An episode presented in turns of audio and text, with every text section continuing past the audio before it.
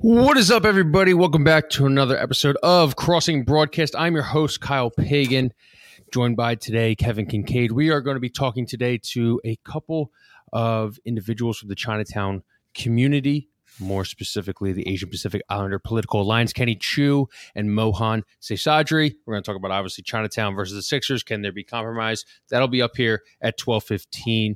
First, I want to bring on my guy Kevin Kinkead because it has been a very interesting 48 hours since we last did a show on Tuesday. We've got, you know, the the Flyers hot mic incident.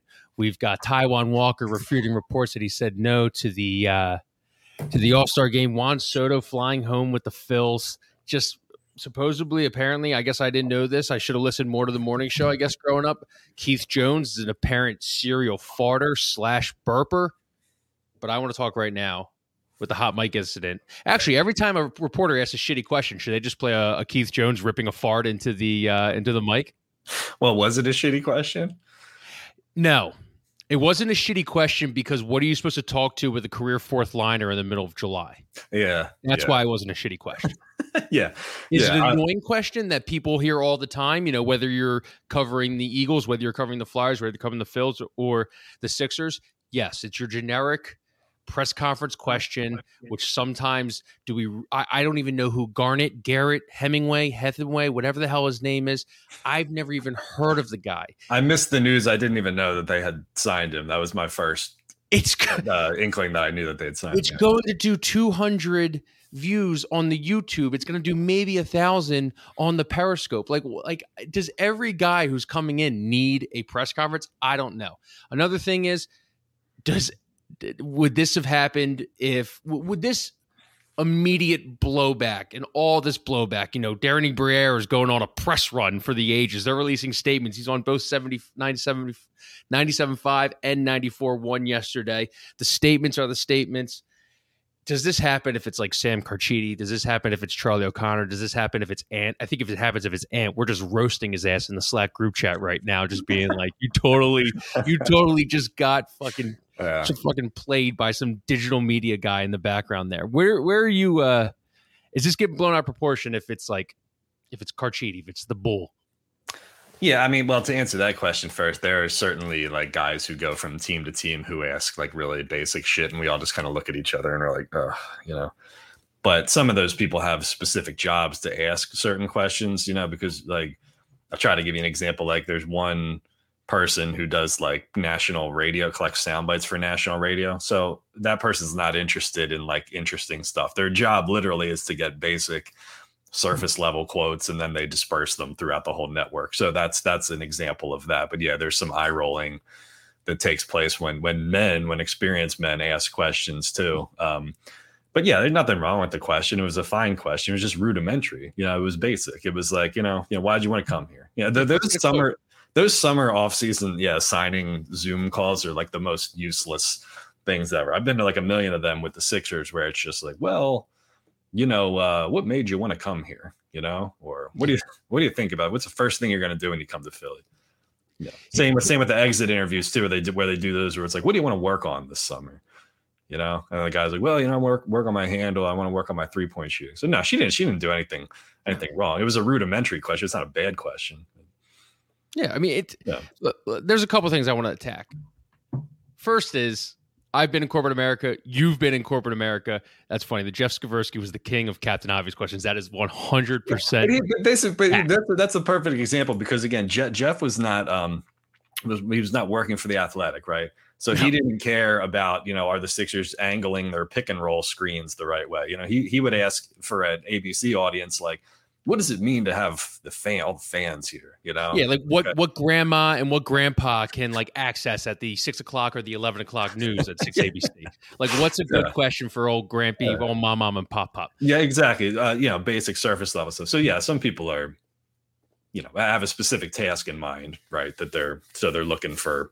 You know, so they employ a certain style of question asking, and they look for certain. Yeah, they have a certain strategy. One thing I hope is I hope this guy doesn't get fired. I hope he doesn't get fired because, yeah, it was a shitty hot mic incident, but man, does it happen so much. I mean, I was in corporate America. You've been I- uh, in corporate America. Like, when someone that the team just hates and you're on weekly, maybe even daily phone calls, shit talking on the conference call while it's muted is like America's pastime, like it's baseball. I mean, that really brings the camaraderie. I have people I'm thinking of right now who I just absolutely loathed when I was at Comcast. And if they would get on the mic or get on the conference call, it was just always someone. We deal with it now in XL Media. It's just someone that just wants to hear themselves talk. Typically, it's someone who doesn't have a point. We've all been there. Unfortunately, this guy gets called on the I always well, think, always look at the mute, my man. Yeah, as long as it's not Jeffrey Toobin and you're caught like stroking it on the camera or whatever, it's you true. know. But this was like, but the funny thing too about it was that the the um maybe Craig can pull it up and, and play it, but it, like the funny thing is that the PR staff was I guess was running. This is how Anthony explained it. The PR staff was running the Zoom call, but because the then the digital team was listening to the Zoom call and then sh- streaming it from there. So because the mic was open, you just heard this terrible like uh echo and reverb the whole time, as you can hear here. Hey Garnet, I was just wondering, as um, a veteran with a relatively successful NHL career, what makes the Flyers run a rebuild state, a destination that is designed? How many times is she going to ask this fucking question? Yeah, there's a, there's really a lot of things I go into it. Um, shout out, shout out to Garnet. Shout out to Garnet because he just you know he heard it and he just ran with it. Like he, I'll no, I don't think he heard it. No, I oh, don't, don't think so. No, because he was in the Zoom call right and so like imagine like you've got your computer set up here and mm-hmm. then the, the, digital people were then taking that broadcast and putting it out to everybody else so i think he could only hear the reporter with no like reverb or anything on it yeah like okay. kind like two different streams or whatever yeah but first of all doesn't he look like roy kent a little bit from um from Ted Lasso. He's a good. He's a good looking dude. He's a good looking dude. Yeah, I mean, it, it, just it just sucks that Garnet Hemingway or whatever the hell his name is is going to be remembered for this. He's not going to be remembered for anything on the on the ice. This is uh, yeah. always what he's going to be remembered for, and that is amazing. It's it's like Kerry Williams. Kerry Williams will always be remembered for the sconces. Riley Cooper will always be remembered for the country concert. Like there won't ever be Kevin Curtis you know, there's other guys like Kevin Curtis who are always remembered for like three touchdowns and 100 yards and those shitty uh, blue and yellow jerseys. oh, Some yeah. guys are remembered yeah. for all the field stuff.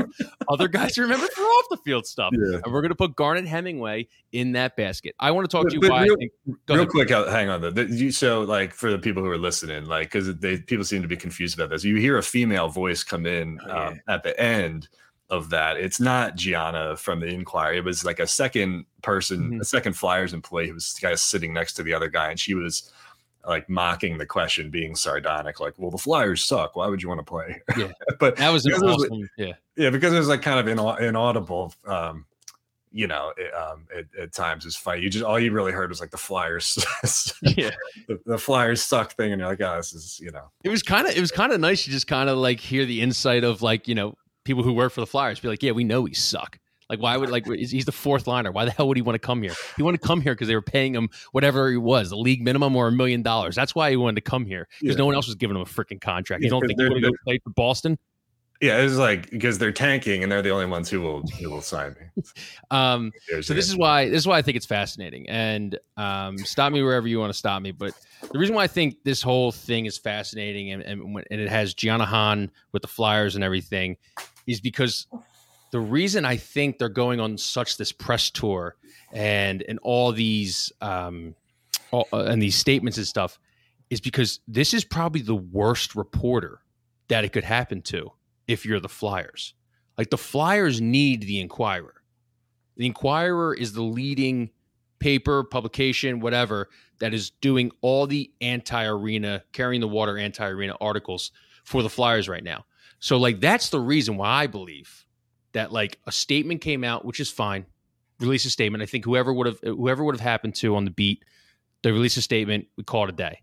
But for Danny Briere to go on 97.5, then go on a WIP, make sure he hits everywhere, I think the Flyers were like, shit, we have to repair this damage right now because the Inky needs to keep writing those anti arena pieces so the Sixers stay in the Wells Fargo Center. well, not just that, but, you know, Jonesy comes from a media, just came out of a media role, you know, and so he understands like the, the need to kind of get out in front of these things and and be present and have a like a quick response, you know. Um, so I give them credit for getting that apology and getting that statement up there pretty quickly, you know. And it said in the Inquirer story this morning, it said that they reached out, that Keith Jones and um, Danny Briere reached out to Gianna and reached out to um, Lisa Hughes, the publisher, I guess, at the Inquirer to apologize. So I mean, they did the right thing. You know, I don't know if that's a fireable offense. I think that's a very arbitrary thing. I mean, some people want to fire everybody Everyone. for everything. Some people don't think anything is worthy of being f- fired fired for. So, um, but no, I mean, I think they did the right thing, jumping out and and saying, "Hey, this is not what we're all about." I think Jonesy, like, that's that's part of why he was brought into to like kind of help this like cultural shift with them a little bit. Like, hey, we stepped in some shit here. Let's like just you know do the right thing and get out in front of it and you know blah blah. So I think, but I think that was yeah. I mean, that's I don't know if the Flyers of of you know The Broad Street Bully area. years ago or whenever would have would have yeah would have done that. So No, th- this I, I'm- was rereading the statement today, and I was like thinking about it. And the one part that really made me laugh about it was uh, when they wrote, "Any disrespect towards reporters is completely unacceptable, especially when they are simply doing their job." Do the Flyers understand who they hired as a coach? Do the Flyers understand well, I, I John know. Tortorella yeah is yeah. going to undress somebody and rip someone a new asshole, probably by the tenth game of the year? Like that just makes this this statement even more hilarious. I know it's a fight. I mean, that's a real that was a really really hard. Yeah, I mean, could you imagine like your first you know big um uh you know beat reporter job at a major market? You get you get you start on the Flyers when Alain Vigneault is Ugh. there. He gets sacked um like a month or two into it. Then they had uh you know Mike Yeo come in and do the the interim thing, and uh, then you're blessed with uh, John Tortorella, right? Like, wel- welcome to uh, welcome to NHL beat beat reporting. You know, I mean, you're like you're like thrown like thrown right to uh, right to the wolves or whatever. So I, yeah, it's interesting. I mean, I guess we, we don't have to get into all the Inquirer stuff. I wrote that column about it. I, I didn't get as much pushback as I thought I would, but yeah, I mean, because it was written and nuanced, and people could agree with it and also disagree with it, but they could also see where you're coming from. That's probably why I didn't get much pushback. it's a tough situation. I mean, and especially with the Flyers too, where I think the thing that people need to understand about the Flyers beat and the Flyers culture specifically is that it's it's it is insulated and it is um um pr- protective and parochial. You know, I mean, I, I I've it's funny because I, I think sometimes like you'll get you'll get the occasional Flyers fan who's like, hey, why don't you guys do more um you know hockey coverage or something, right? So I cobble together like i I'm not a really a hockey guy, but I try to write something and then I'll put it out there and they'll be like, well, you don't know what the hell you're talking about, you know. so it's like so it's yeah, yeah. They're very they're a very tough group, and it's and, and like you said, it's a very tough uh, it's a very tough beat to get thrown into. Well, that's I where the whole like- Stepford. That's where the whole Stepford fan stereotype came from. You know, because it was like they were notoriously there's it's a double edged sword. I mean, like they're they're very loyal and they're very passionate. And like Flyers articles do very well on Crossing Broad. You know, Anthony's stuff does very well, and they they will be loyal and they will read uh, what you write. But you kind of have to be like you kind of have to. um pr- I I don't know, pr- prove yourself or prove your quality or like like show that you know what you're talking about. You kind of gotta a lot a lot of those those principles of like like Philadelphia parochial parochialism are are like you know the applied times 10 for the flyers because it's like well if you're one of us and you know the team and you have some institutional knowledge here you're in and we trust you. But if you're if you're if like if you're in you're really in. Mhm. and if you're like out you're really out. You know what i mean? So it's hard for a young reporter to come into a, a situation like that and and Yeah, the only harder one I could I could think of is probably would be the Eagles, just to get dropped in there and just be like, hey, you know, go right about the Eagles because everyone has an opinion about the Eagles. I mean, I, sometimes it's like, Yeah. would you rather have a siloed fan base that is insane, or would you rather have a citywide fan base that is insane? Um, I feel yeah like yeah no you're right i mean like that's that's that's hard I, yeah i mean um you know especially going going from you know in that case she went from college college sports to pro sports you know Philly and Philly is such a unique market. I mean, it's hard, it's hard to make those those comparisons. You know, um, All right, hey, listen, let's get on to our guests Yeah. uh, today. Sure. We've got uh, we've got Kenny Chiu and Mohan Seshadri of the Asian Pacific Islander Political Alliance. Fellas, thank you for coming on. We really appreciate you uh, you joining us today. Um, Mohan, I wanted to ask you first. Can you give us some background on on your organization over there? Sure. So we're Pennsylvania's statewide Asian American civil rights organization. So we work year round across the state to advocate for our communities, uh, to make sure that our people are getting what they need from especially city and state government across the Commonwealth. Uh, and we do that in 15 different languages because of how many people in, in all of our Asian American communities uh, don't speak English or just don't speak enough English to, you know, uh, have an effective conversation in, in anything other than their mother tongue. Great. Kenny, thanks for joining us, man. What's um what's your involvement with the group? What's up, Kyle? What's up, Kevin? Um, I'm Kenny. Um, it's, it's I'm part of like this larger Chinatown coalition, part of a group called the Students for the Preservation of Chinatown. And yeah, as much as I I love the Sixers and would love to be speaking about Dame right now, unfortunately, you know we're we're here in the middle of a fight for Chinatown. Yeah. yeah.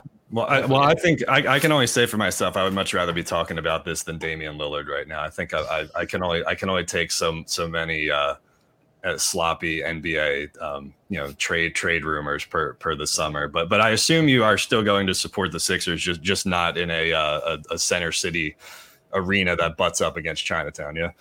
Yeah, of course. It's just a little harder to watch it this year, you know. so what's your so where are you at? I'll start with you, Kenny, and then Mohan if you want to take it. What just just generally right now as of July 13th, 2023, where where are you at on the uh the arena proposal? Right. Yeah. Um, I think we're about almost a year since the Sixers have announced this project and they've been no further, which is of course really good for our side. Um, they said they wanted to put in legislation in um, last spring, I think, and now they're moving it back to the fall. So that's been great news for us. Um, we're we're sort of like the coalition as a whole is sort of approaching this from like many many different angles, whether it's through city council or or organizing the restaurant owners or mobilizing the residents. Yeah, we're really trying to um, approach this issue from all sides. What do you think, Mohan? Yeah, I mean, like Kenny said, it's been a year, right? And we still haven't seen complete details, right? We haven't seen the financing, we haven't seen the complete plans. And you know, where I'm at is our our community members, especially our small business owners. And I want to stress that, you know, that's not just Chinese Chinatown-based small business owners. We're hearing this from folks in, you know, across the area. They're scared you know they don't know how this is going to impact them they especially don't know how six years of nonstop construction before we even get to the arena being built and all of the impact that that would have on all of our communities and all of our neighborhoods would have. And so, you know, where we're at is uh, we'd like to, you know, we'd like to see some um, some evidence from these developers that they have the financing. We'd like to see some actual plans written down on paper rather than just, you know, fancy graphics and you know fancy artwork and things like that we'd like to see you know the actual plan so that we can engage with that meaningfully rather than right now where we just have you know a lot of stuff being told to elected officials. We have $2 million being spent by these developers to lobby uh, city government and city council but we still don't have any actual details so that we can understand how this is you know how this is going to impact our communities. Go ahead kyle you got it is there anything that you guys would see that would make you I don't want to say pro arena, but maybe be like, okay, I can see a vision, I can see a reason why the arena could go here, and it could also positively affect Chinatown. I think it's hard to see that at this point. You know, like maybe if they had come to community members and community leaders and these small businesses before making that announcement and been like, what do you need? What do you need to see? Let's have a dialogue. Does this even make sense? Or are you, or, or, or would this negatively impact your community? If they had you know done what they've claimed that they're doing and been a good neighbor this entire time i think that we could probably have a rational discussion about the impacts of, of this arena and what you know what could be done to mitigate that but instead you know there was that parking bill thing where they tried to sneak legislation through an unrelated bill you know completely at the 11th hour in you know mid december when everyone was trying to go on christmas break uh, they just, you know, they got caught, you know, allegedly given four hundred thousand dollars to a to a mayoral candidate. They just got, uh, I think, slapped with a fine or something by the Philly Board of Ethics for hiding uh, the amount of money they have spent on lobbying our elected officials. All while, again, saying that they want to be a good neighbor, while sneaking around, spreading misinformation about the project, not giving any of these details. And so it's just frankly hard to trust them and trust the process uh, that they're claiming that they're going through when uh, you know they've been lying about it and just going behind our backs from the very beginning. So I think other development, other developers, yeah, let's have a conversation about that. But these developers and this de- development, a year, you know, a year into this, it feels hard to come back from all of the misinformation and deception that we've seen for the past year. Kenny, do you have a sense of uh, like I'm not going to ask you to put a number on it, but I mean, it, it would you say that the community is overwhelmingly uh, against the arena, or do you have some people who are kind of straddling the fence, or or or kind of kind of go in another direction? Right. Um, yeah. The one of the um, leading nonprofits, community organizations, um, PCDC, they they recently run, went around um, and asked all the residents as well as small business owners if they wanted this arena. And um, it came out to be like, I think it was 93% of business owners were against this, and 94% of residents were against this as well. And yeah, um, like Mohan said, we are we are like as we're doing this work, we're we're hearing like common themes of feeling like this arena is a threat because um, you know uh, I'm sure you'll have heard about um, what's it called like the the history of Chinatown and the, the threats and the buildings that have sort of emboxed Chinatown into the small space that it is today. So yeah, people are worried about displacement. People are worried about traffic. People are worried about the six years of hazardous construction and demolition. Yeah, and just to, yeah, if, go ahead, Mohan. If I could jump in, just to say, you know, one of the reasons why community leaders, community elders, especially, are against this is that they've seen and heard this before. You know, the convention center, for example, displaced 200 Chinese, mostly non-English speaking elders who were living in, you know, low income housing in what is now the convention center. All sorts of promises were made around, uh, you know, resettling those folks and finding them new homes. And in large part, none of those promises ever came through. You know, you know, promises like this were made to DC Chinatown with the stadium that was built some like 20 years ago. And in just a couple of short years, DC Chinatown went from 3,000 residents to 300 residents. And there's, you know, the joke in DC is that it's Chinatown without the Chinese. And so when we talk about community opposition, it's really grounded in our people having been through this in the past. Our people have, have seen and heard all of this before. There's more money behind this, right? In the past, you know, developers and, and the city didn't spend two million, three million dollars trying to push this thing through. But the the promises, they've definitely heard it before. And when we talk about you know 93 95% et cetera against it one of the really important things to know is that you know the the those small businesses that aren't saying that they're against it in large part they're not saying that they're for it they're saying they need to see the plan you know before they make up their mind mm-hmm. and they're mm-hmm. unsure about it because they haven't received enough details so when the Sixers say straight up, we had David Adelman on the show, what, like a month ago, Kyle, six weeks or something like that. Um, he went on the record saying that they're not going to displace a single Chinatown business or resident, noting that, uh, yeah, it's going to butt right up against the community, obviously. But I think the distinction that he was drawing was talking about the use of eminent domain, building within the the limits, 676 cutting the neighborhood in half. I mean, when you hear stuff like that, um, I mean, what what is what is your reaction to that? I would say one thing is just like that's not a thing that he can promise, right? That's not a thing that he can actually just like say is not going to happen and we can believe is not going to happen, especially because, you know, we want to stress when we say, you know, this arena is or isn't in Chinatown, it's somewhere between six feet and one inch from the first Chinatown business, right? Mm-hmm. And I don't think any of us would want an 18,000, 18,500 person arena right next to our apartment, right? that would like we know that that would cause impacts on our homes. We know that that would drive up the the rent in the area because now other you know you know big chains and things like that want to move in the area. And struggling immigrant and refugee you know working class small businesses just can't necessarily survive that. And I, would say the, the the you know the reason we especially know that is because we've seen this happen in other Chinatowns, with DC Chinatown being the really notable uh, you know example of this. Would the proposed community benefits I, I, forget if the number was like 50 million or 75 million um, david did say it on, on, on the program earlier uh, the community benefits to to chinatown he also mentioned that they would feature their businesses in the arena during games.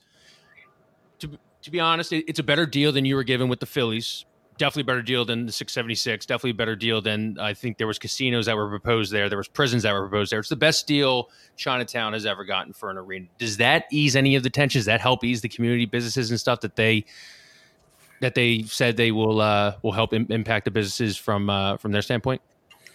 Um, well, I think, well, we think it, it seems like a great pitch from the outside, but well, Chinatown, Chinatown is definitely just more about money, more than other things than just money. You know, people um, like me, people like Mohan, um, we want to keep our livelihoods. This is our community, our cultural heritage. This is where people have raised their families and worked their whole lives to establish, you know, their small businesses. And um, not everything we want to solve in Chinatown or um, what we want to see can be overcome with money. So, um, yeah, and we're really not sure if community benefits can even be given if you know if a community were to be displaced. I know I've heard some rumblings around the Barclay Center and and their their community um, really asking like where this community benefits agreement has gone. Um, yeah.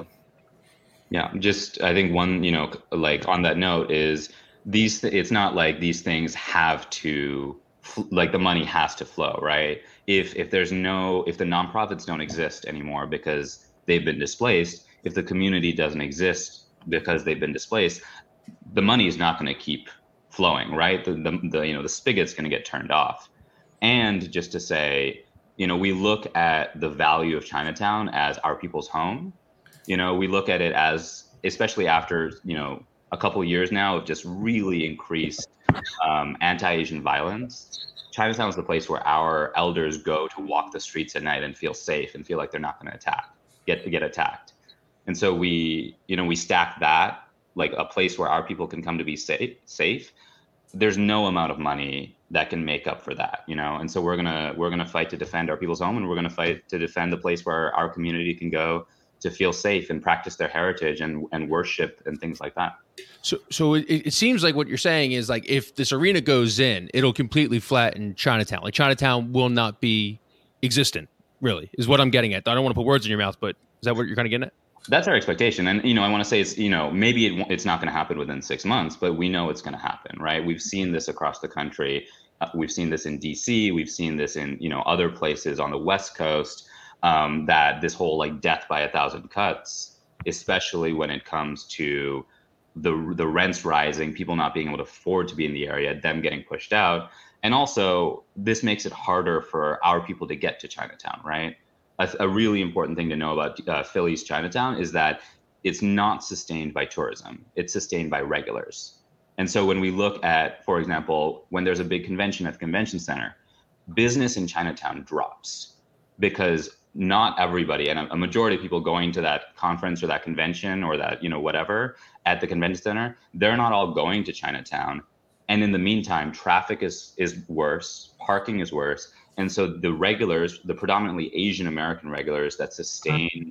Chinatown and keep it solvent, they can't actually get to Chinatown. I was in Chinatown, you know, this past Sunday, and I spent 30 minutes circling the block looking for parking. And that was just a regular Sunday where people were just getting dim sum or going to church and things like that. I can't imagine how much harder it would, it would be on game night or things like that for our for our people to actually get to those businesses and you know maybe you, you, try once and you fail and you're willing to try again. But if you keep going trying to get to chinatown and every single time it takes a half hour or an hour to find parking or get in and out and you know you have to be worried about you know this place being dark however many nights a year it's going to go dark and like you know who might be hanging around that space in that time you're just going to stop going. And if you stop going and you're the regular and that's what sustains the business then that business goes under well, I think I think I'm glad you kind of touched touched on on those specific kind of things because I think the one thing that's been kind of lacking, at least like within like the first five or six months of the, the discussion, is that you heard this, excuse me, this this big sweeping macro level of hyperbolic kind of language where it's going to destroy Chinatown, it's going to erase our culture or whatever. And I think okay, that's that's that's fine. Like we, I think the people who understand the nuance of it know that it's not like they're bringing a, a wrecking ball eh, to the to the friendship arch, right? What we're talking about is rents rising, gentrification creeping in, talking about cars circling and and whatnot. Is am I am I touching on the the right criticisms that the community has of this, Kenny? Is that the specific stuff that people are are concerned about? Yeah, I think you're totally right. Displacement is not is not just you know putting an arena on top of homes and businesses, which of course that's not what it's doing. But displacement, you know, it can happen before even this arena is opened, even if it's not, you know, directly replacing certain buildings or homes. Um, it can happen when construction or roads being blocked um, decreases traffic for Chinatown and the customer base for Chinatown. And when these businesses can't, or when customers can't get to these small businesses, that's when they start to close. And then, say this arena does open, then you have 18,500 people, I think, coming in all at once. And we think that the chaos here um, that it can bring would also um, force families to be really afraid of what can go on. Um, you know, I think um, even I just want to like touch touch on like even before this was built, all this construction, this dust, this demolition. I think families would be um, really hesitant to stay in Chinatown. Um, I certainly wouldn't want to live next to six years of this loud construction and drilling. Um, I'm not sure. Well, we we know that many business owners are not even sure that they can survive before the arena is even open, given all of this. Yeah, and just to say, like it's hard, you know, the more specifics and the more details we're given about the project, the more we can respond to, right? Yeah, if, sure. if all we're dealing with is hyperbolic statements like Yeah. this arena is not going to displace a single Chinatown business and there's enough parking in Center City to handle this, which like talk about hyperbolic statement. Like, do we really think that there's enough parking in Center City to handle this? Do we really think that all of these folks who've spent years, if not decades, driving to South Philly are all of a sudden going to take public transportation or an Uber to the game? The more we're given concrete details, the more we can concretely respond to that. Well, I, I think I think a, yeah, I think a good. I think a, the the next natural step in all this is the city's doing the study, right? And I did. Do you guys have any idea, Mohan, when that we're supposed to be done with with that study? Was it like the end of the summer or something? Maybe. I think end of the summer. Although I will say that we do have a lot of concerns about it, um, and I'm happy to go into that. You know, if we got time for that. Yeah, go ahead. Sure, yeah, yeah. So I'd say one thing is just the the way these studies have been framed. First of all, they're being paid for by the Sixers, which we we think that you know this and in, we we called for Chinatown called for an in, completely independent third party study, and we just think that if they're being paid for by these developers, at the end of the day, that taints the process, right? That tarnishes the process. That makes it so much harder for us to for and especially our community members to trust the results of the RFP. You know, we can dress it up as you know the money is going to go from the developers to the city and then the city is going to pay it out. But at the end of the day the people doing the study know who they're working for and they're going to want to get contract like fat contracts from these developers in the future. The second thing is just that the way the the rfp for this study is it was written the question is not is this arena a good idea? Will this arena negatively impact chinatown? The question that's being asked is what needs to happen to mitigate the harms of an arena? And that's an entirely different question, right? This, it assumes that the arena is going to happen and it's what needs to happen around the arena, for example, for a CBA, and not is this even a good idea? Will this actually benefit not just, you know, Chinatown, but also the entire city? And, you know, we stack all of that up against all of our concerns, including traffic and parking, including six years of construction, where like I, I go to Jefferson, right? If I'm like in an ambulance on my way to Jefferson, like I have been in the past, just to be real, um, I don't want that ambulance to have to wade through a bunch of construction or a bunch of you know fans spilling on the street, making it harder for me to get my get the care that I need. You know, especially in an emergency. And I can't imagine how many other folks are also scared. I can't imagine how the doctors and nurses at Jefferson are feeling about how much harder it's going to be to do their jobs in an environment like this. And so I do want to emphasize you know we're here because we care about our people and we care about our community but there are so many other things that gotta that have to be studied in an independent completely third party complete you know completely fair and unbiased manner.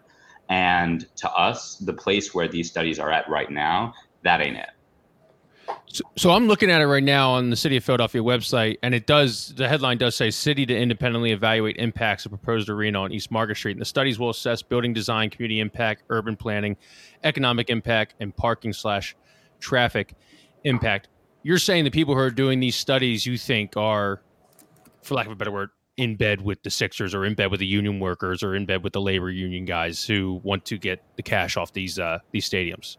I would say, I mean, you know, what what I'll say is that the you know a thing that we found out that you know it was it was said very casually to us. It wasn't like formally announced. No one was like, and and it will be paid for the developers. It was you know a casual random aside in a meeting we were having where they were like, and oh yeah, the developers are paying for this. You know, no one kind of like read us into all of this. It was a complete. We were blindsided in the same way that a year ago we were blindsided with this uh, proposal. Complete, you know, overall. And so we're, we're we've been doing a lot of work the entire time to to try to make these studies better, to try to make them independent, to try to make them third party, to try to make them just broader and actually study all of the things that we need to study, including environmental harms, including health harms. You know, again, six years of construction and pollution being pumped into our elders' lungs doesn't sound healthy to me. Um, but at the moment, yeah, it's it, they're not broad enough, they're not deep enough, they're not expansive enough the the traffic and parking thing is a great example where um, you know I want to say that there's there's a lot of conversation about this happening internally between a number of our folks and the folks involved in the study even today. And so my hope is that this get fit, gets fixed. But a couple weeks ago um, you know the the folks at the city said that they were just going to take the developers traffic and parking study at its word and that is going to be what they they look at when it comes to traffic and parking. They're not going to do a completely separate third party traffic and parking study because the developers already did that.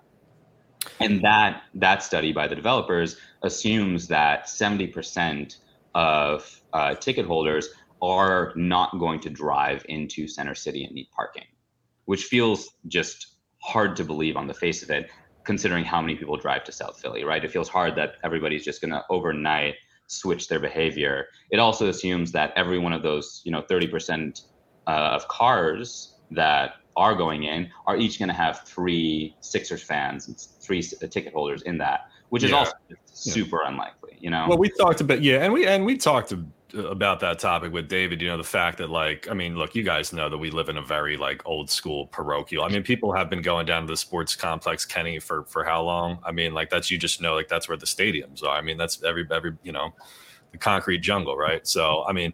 Yeah, I mean, I think my skepticism was like, well, you know, you got to convince people first uh, to to take public transit, you know, and then that whole line has to be set up for people to, you know, for, to facilitate that many people.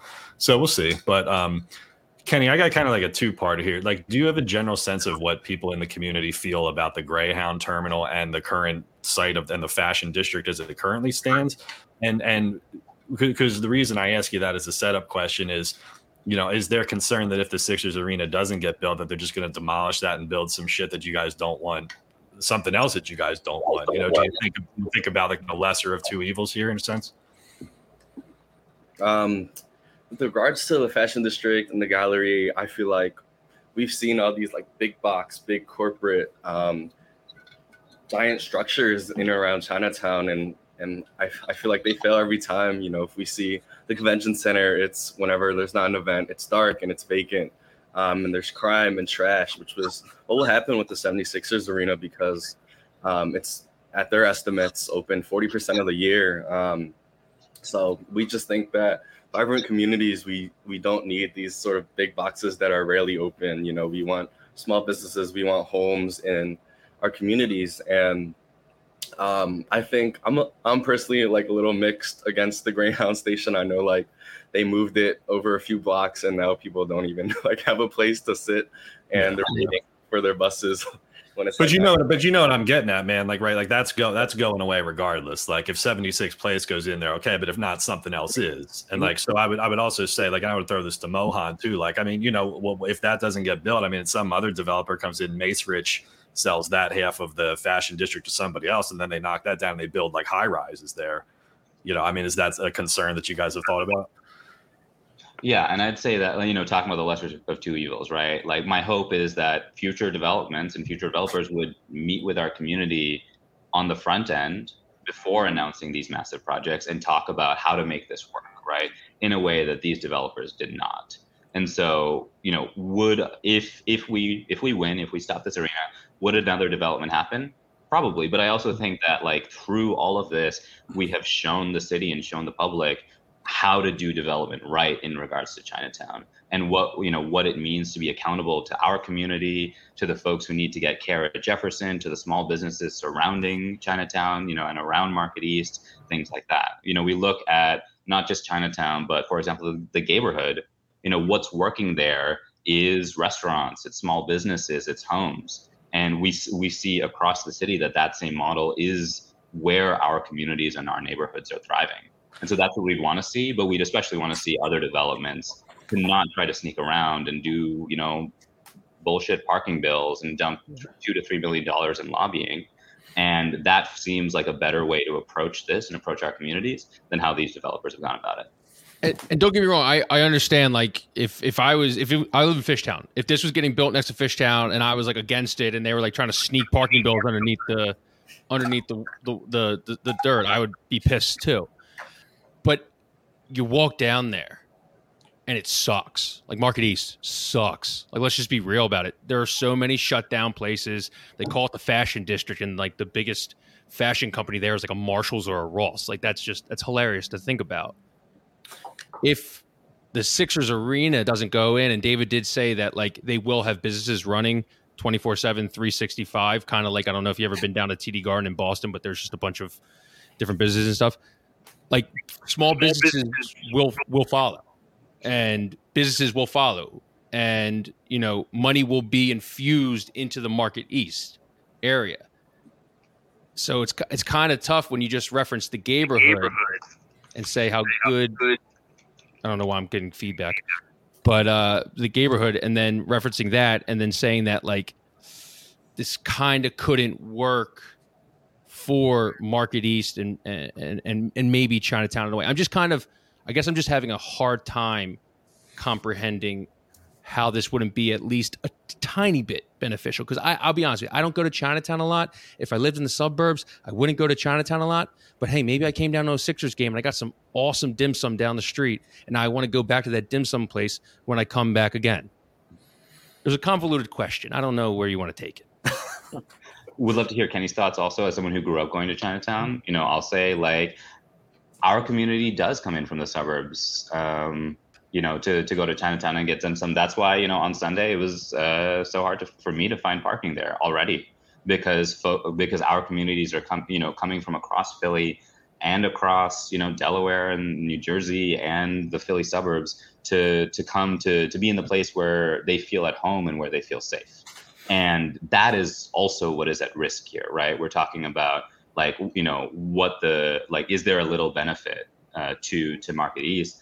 you know, we say, you know, on behalf of our community, we say like at what cost? You know, at what cost to our community, at what cost to this thing that does that that is, you know, constantly revitalizing our community and is just always always has something going on. You know, you you can walk down the streets of Chinatown at 11 p.m. and the streets still have people out and it still feels safe and it still feels like a good place to be in contrast to for example market east and so wh- where i'm at is you know Market East is the heart of our city, right? Center City is the heart of our city. And, you know, rather than just let billionaire developer after billionaire developer, especially after they spent some, what, $400 million on the fashion district, mm-hmm. rather than just let a new rich guy come in and say, oh, this is my plan to for this this thing and it'll, it'll definitely work don't worry about it let's have the city do a study and actually figure out what is the best use for this area in a way that benefits Philly, that benefits all of our taxpayers, that benefits the local communities that live around it. But but any study that's going to be done is going to be done by the developers, going to be done by the union laborers. Like they're going to have a part in every single study, whether it's in Chinatown, Market East, South Philly, West Philly. Like, so like, are you ever going to be happy with any study that's done unless you guys, you know, appoint someone from Chinatown to be on it with them? and, and yeah, maybe that, and that, that, that might never happen because I, I don't I don't know, man. I'm not pro arena. I'm not anti arena. I'm kind of like if the arena goes in, I don't care. If it doesn't go in, I don't care. I'll continue to go down to South Philly, continue living my life. Mm-hmm. But like, you look at this deal that the Sixers are proposing, and whether it's good or whether it's bad or whether it happens or whether it doesn't, it's the best deal Chinatown would probably get in terms of community benefits and everything. Because if the arena doesn't go in, you think some New York developer gives a shit about what Chinatown thinks? Like, let's just be honest. Let's just call a spade a spade there. Like, something's going in this place. The elephant in the room is Masher might default on a debt payment by January, and then this could go all up in air, and then Market East is again just a dead a dead zone. Yeah, with um, all due respect, I, I feel like um, Chinatown, I feel like is the only vibrant place or in Market East or next to Market East. I, I feel like 100%. you know this Chinatown is the only place or is the main focus. I think this is what we need to protect. And when when it's like regarding what should we build instead, I feel like we can look back at what was built in the footprint of the Phillies proposal. Um, since since that proposal was crushed, China Chinatown has built um, a blue ribbon school called FACTS. Um, it's built um, a Chinese folk cultural center. It's built an arts initiative center. It's built a church um, and a community center as well. So I feel like these these are like the visions that Chinatown is looking like. I, we're, I think we're thinking outside the box of like these big corporate chains or these big companies or teams trying to build um, what they want to build. Instead, we are looking like we are looking at what the community wants and what um, would benefit the community. And yeah, you're right. The fashion district isn't the answer, but um, neither is the arena for our community. Let me ask you, let me jump in here real quick, Mohan. Let me let me go kind of take Kyle's point and kind of spin it off. I'll give you a hypothetical, right? Nobody has proposed this. This is just me concocting this in my head. Let's say, for instance, the Sixers, the Sixers are offering the $50 million community benefits agreement. They're on the record saying that. If enough money from that was allocated to a project like the 676 stitch and capping the highway and allowing Chinatown to expand north, or even I guess is the roundhouse not there anymore, so that land is now. Uh, but the, you understand what I'm saying? The thought of like, hey, maybe there's a compromise where the the you know we can build some development north of 676 and kind of bring that back together. Could you see the community maybe accepting some kind of compromise like that? I think that you know, just to, to take this, like again, like I think we're we're we're ready to look at hard details and then have a have a real earnest in-depth discussion about their their positives and negatives. I think again, it's it's really hard to do that when you know there aren't enough details on the financing when, when there aren't enough details on what the actual plan is but really especially and again i just want to bring us back to the way these developers have gone about this mm-hmm. because that is just core and central to this. They you know what kyle what you were talking about where maybe it's developers and unions and us at a table together hashing this out about what would work and what would be acceptable and all that that has not happened you know? Like we're not at the table and and the developers made it clear from the beginning that for all of their rhetoric and all of their PR and all of the money they spent on all of those fancy billboards, they weren't interested whatsoever in having us at the table. And that's been that's that's what makes it hard to just envision any sort of compromise because we're talking about people who've just made it clear from the beginning that they don't actually care about us and that whether or not uh, you know what they're promising 50 million dollars we can't necessarily trust people who've spent millions and millions of dollars to try to ram this thing through to actually pony up even if $50 million was enough to, to, to, sustain Chinatown against the impacts of six years of construction and then an arena and all that jazz. Well, let me ask you this question then. I'll ask it in a different way. Hmm. What would it take to have to get you guys and the Sixers on the same page and at least having amicable uh, discussions about this? I would think it would take going back to the drawing board, right? It's being like, all right, it's been a year. We don't have details. There's been all of this opposition. Let's sit down with these these people and and and let's sit down with all of these neighborhoods and just say, hey, should there be an arena here or should we look somewhere else? And then if we're like, no, it should be somewhere somewhere else, they should be like, all right, these are the options. We'll, we're going to sit down with all of these neighborhoods and all of these communities and see who wants an arena, and then they should build that there and if no one if no one else other than you know South Philly is like, yeah, we want an arena, they should keep that thing in South Philly. And if it ain't broke, you know, don't try to fix it. Trying to think of the Sixers side of that too. You know, I, I I would ask the question to probably should ask the question to them. Um, but you know, what would it, you know, again, what would it take to have both sides sitting down um, together? What happened at the the meeting at the community meeting that that David Gould was, was at, um, and why why why did that kind of devolve into kind of nothingness, for lack of a better word? Yeah, I mean, I'd say that you know it was the first meeting, and Kenny, please jump in because you were also there. Um, it was the first meeting where we had full language access, right? Where we actually translated everything and, and made sure to include, you know, the members of our community who don't speak any English but still deserve answers on these. It was the first opportunity where members of our community had a chance to be face to face with, you know, the developer staff in a way that wasn't didn't involve people being encouraged to not ask tough questions, you know, to save face and you know respect our guests in, in the community and things like that. And so what we saw was the national the the natural reaction of six months of misinformation and sneaking around, especially right after that parking bill thing happened. And our folks asked those hard questions, and kind of in the face of those hard questions, they left early. David Gould left early. And just to say, you know, Mark Squilla stayed um, and answered our tough questions. Representatives from other local elected officials stayed and you know were involved in answering our tough questions, and you know we had good dialogue with them after. But David Gould and the developers left early.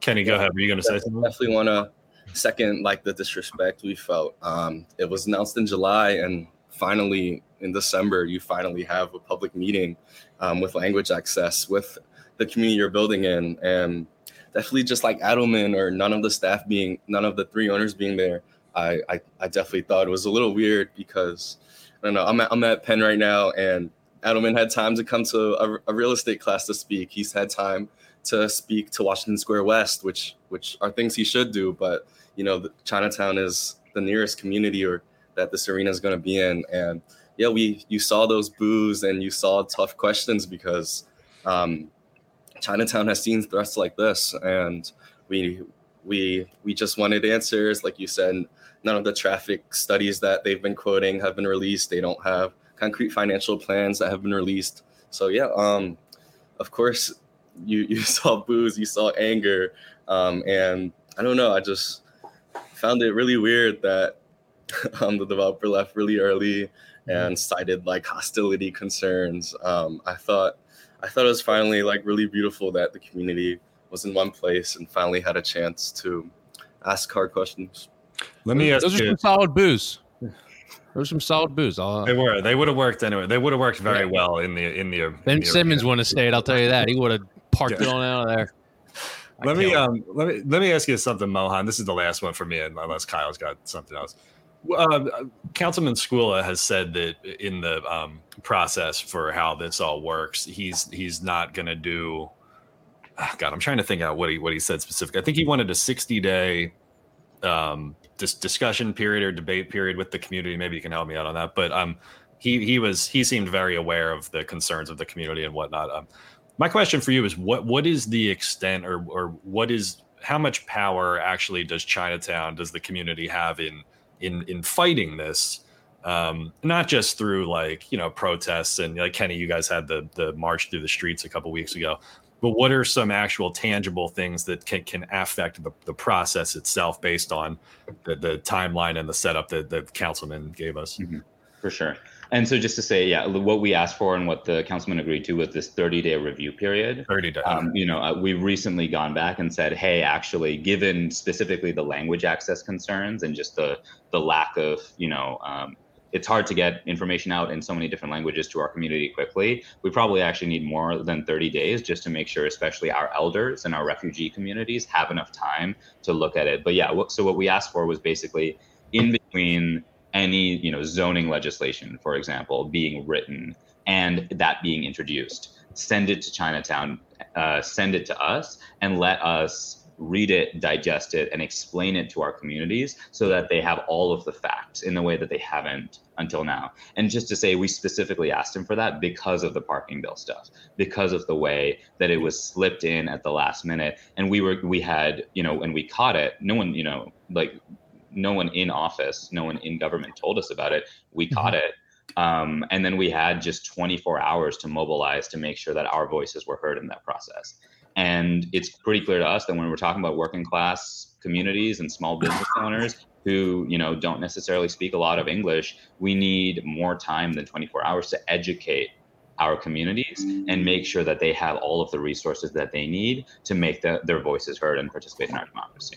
And so, in terms of the, you know, the power we have, um, you know, I'd say, you know, protests are great, rallies are great, but especially it's making sure that our city council members, as the people who work for us, as the people whose salaries are paid for with our taxes just as much as they're paid for by everyone else in Philly, we want to make sure that they're hearing our voices and especially i would say hearing the voices of not just chinatown because i think we've, we've seen pretty clearly that so much of the city is against this actually that south philly is against it because of the way that this would impact jobs in south philly um, that you know during the election i was out knocking doors uh, in northeast philly and i had folks from all different communities uh, talking to me about the arena and saying we're against it because we've grown up our entire lives driving to South Philly and going to the arena, and we don't have want to have to go in and out of Center City ever, but especially for a game like this.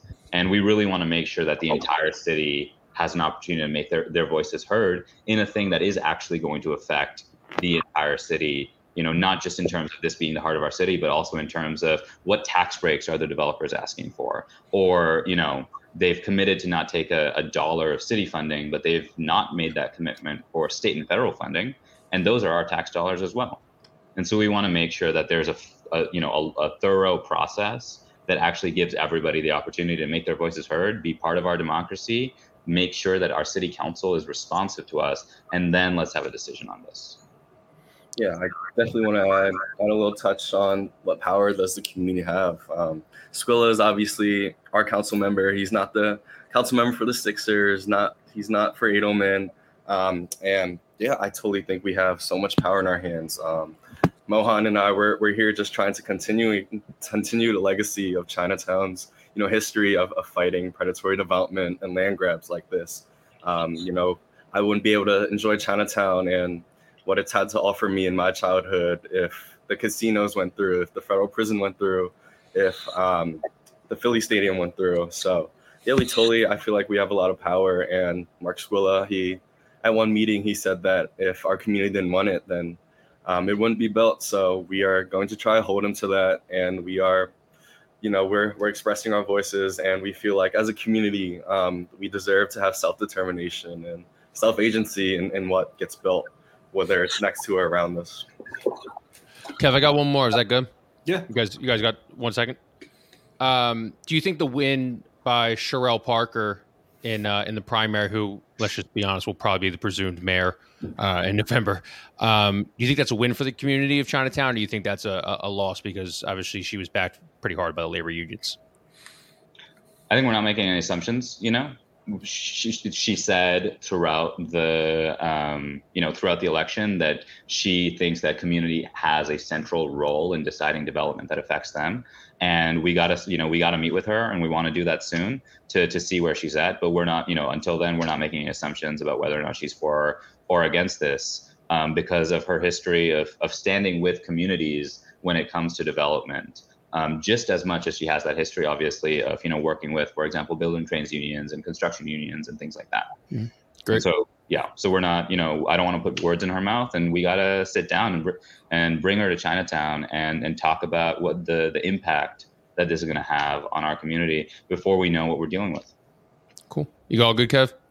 I'm good. I'm good. Guys, thank, thanks so much for coming on, man. It's not an easy conversation. I, it, it's hilarious that we're talking about this and it's eight years out and we don't even know if it's going to be built or, you know, we're still waiting for some impact study. We're still waiting for all this and everything. But we really appreciate you guys coming on and, and kind of being the face and, and taking these questions and kind of educating our audience. We really appreciate it.